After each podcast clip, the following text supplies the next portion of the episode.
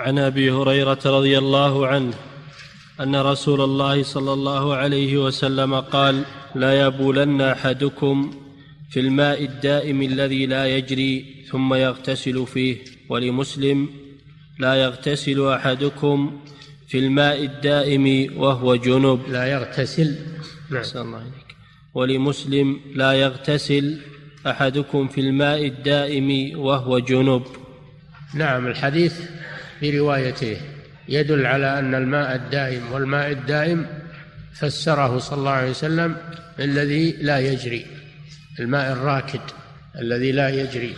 أنه يتأثر بشيئين يتاثر بالبول فيه ويتأثر أيضا بالاغتسال فيه من الجنابة.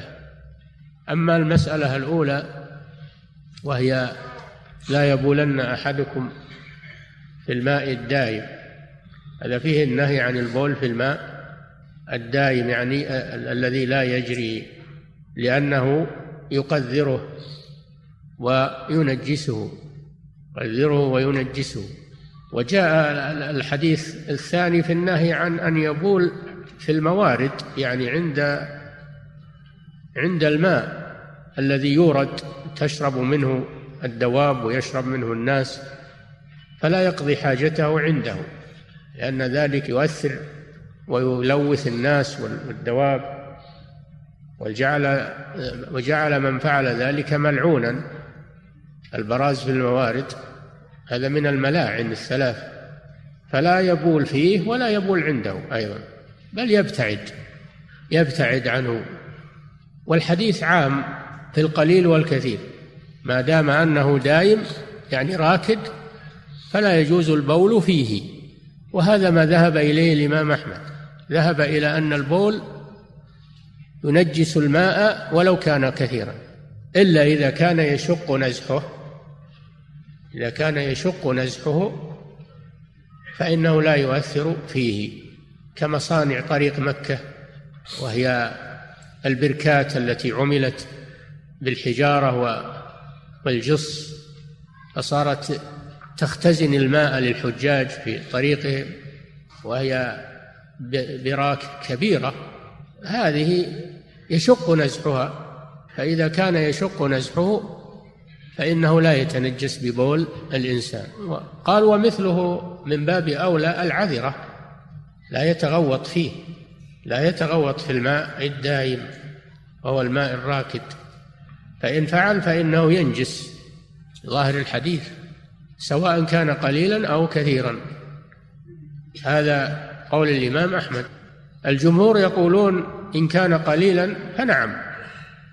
أما إن كان كثيرا فإنه لا يؤثر فيه البول. بدليل قوله صلى الله عليه وسلم إذا بلغ الماء قلتين لم يحمل الخبث يعني لم يتؤثر فيه النجاسة ولكن ظاهر الحديث العموم يشهد لقول الإمام أحمد بعموم الحديث ولم يقل لا يبولن أحدكم في الماء الدائم القليل بل عمم صلى الله عليه وسلم عن البول في الماء الدائم. ويدل بمفهومه على أن الماء الجاري أنه لا يتنجس بالبول. الماء الجاري لا يتنجس بالبول لأن لأنه يدفع يدفع النجاسة بجريه.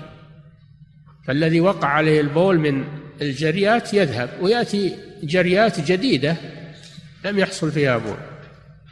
فالماء الذي يجري لا يؤثر فيه بول الآدمي أو عذرته وإن كان هذا منهيا عنه لأنه يكرهه على الناس ويلوثه لكن الكلام في النجاسة لا ينجس. البول الماء الجاري لا ينجس بالبول ولا ب ولا بما هو أشد منه كالعذرة. هذا مفهوم الحديث.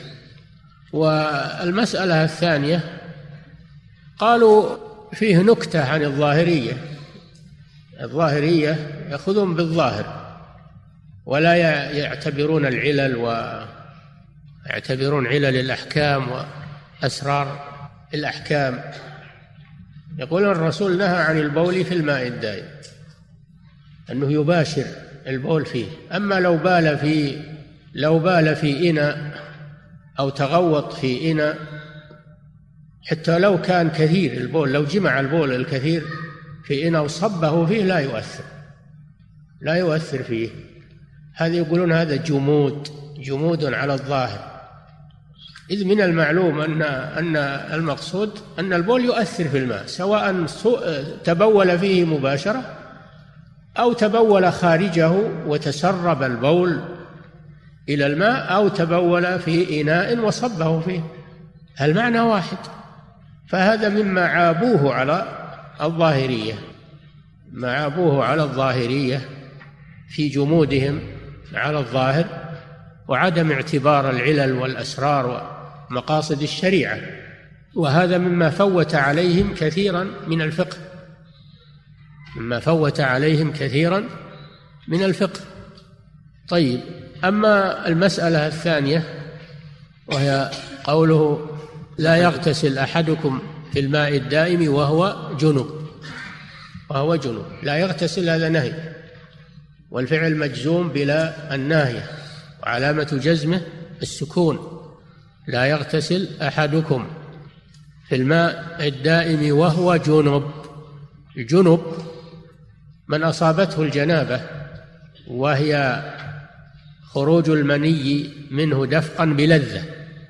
خروج المني دفقا بلذة هذا هو الجنب سواء في جماع أو في غيره أو بمباشرة أو باحتلام النوم. فالجنابة هي خروج المني من الإنسان دفقا بلذة. أما لو خرج بدون لذة كالمريض الذي ينساب منه والمصاب الذي لا يمسك ذكره لا يمسك ويخرج منه بدون لذة هذا لا يعد لا يسمى جنبا. هذا ينقض الوضوء فقط ولا يوجب الإجناب ولا يجب عليه اغتسال. هذا معنى الجنب. سمي جنبا لأن من المجانبة لأن الماء باعد محله. وجانبه سمي جنبا والجنب يعبر فيه عن عن حصول الجماع. فهذا فيه النهي لمن كان عليه جنابه أن يغتسل في الماء الدائم يعني ينغمس فيه ناويا رفع الحدث فإن ذلك يؤثر في الماء ويجعل ويجعله مستعملا. لا تصح الطهارة منه. لأنه صار مستعملا برفع حدث أكبر. هذا ظاهر الحديث وبعض العلماء يقول هذا للكراهة وليس هو ليس هو للتحريم ولا يسلب الماء الطهورية لكنه مكروه الاستعمال. ولكن ظاهر الحديث أنه يسلبه لأنه مع فائدة الحديث. ودل الحديث بمفهومه كما سبق على أن الماء الجاري لا بأس أن ينغمس فيه ويغتسل في الماء الجاري ولا يؤثر هذا فيه. إنما الكلام في الماء الدائم الذي لا يجري. فضيلة الشيخ هل لمس بول الطفل ينقض الوضوء؟ لمس البول سواء من الطفل أو من الكبير لا ينقض الوضوء ولكن ينجس ينجس اليد فيجب غسله. يجب غسله لأنه نجاسة في, اليد أو في الثوب. وأما الوضوء فهو صحيح.